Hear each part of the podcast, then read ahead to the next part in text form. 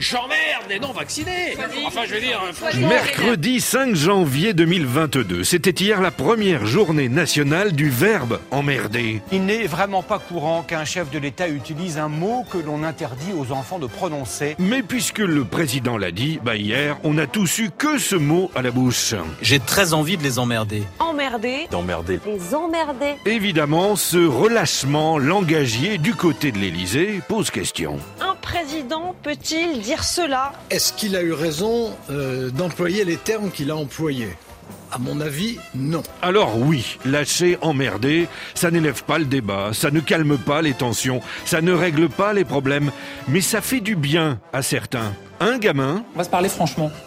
Qui emmerde la vie de qui aujourd'hui et puis emmerder, c'est pas méchant. Tout bon macroniste vous le dira. faut pas en faire des caisses hein, sur ce mot-là. On l'emploie toutes, toutes et tous dans notre vie quotidienne.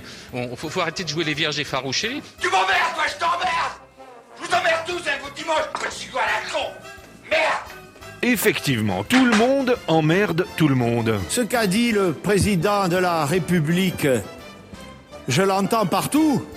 Chier personnage Et il paraît que dans la vraie vie, eh ben, il est comme ça le président. Tous ceux qui le connaissent bien, ses proches, ils le disent. En privé, il, il a pu avoir parfois- même souvent un langage de chartier. Nom de Dieu, de putain de bordel de merde, de saloperie, de connard, d'enculé de ta mère. Voilà qui nous promet de belles semaines de campagne électorale. Le candidat Macron a trois mois pour déployer à nos oreilles l'éventail de son dictionnaire des injures. Écoutez, moi je n'aime pas être grossier, mais là il faut employer le mot c'est un con.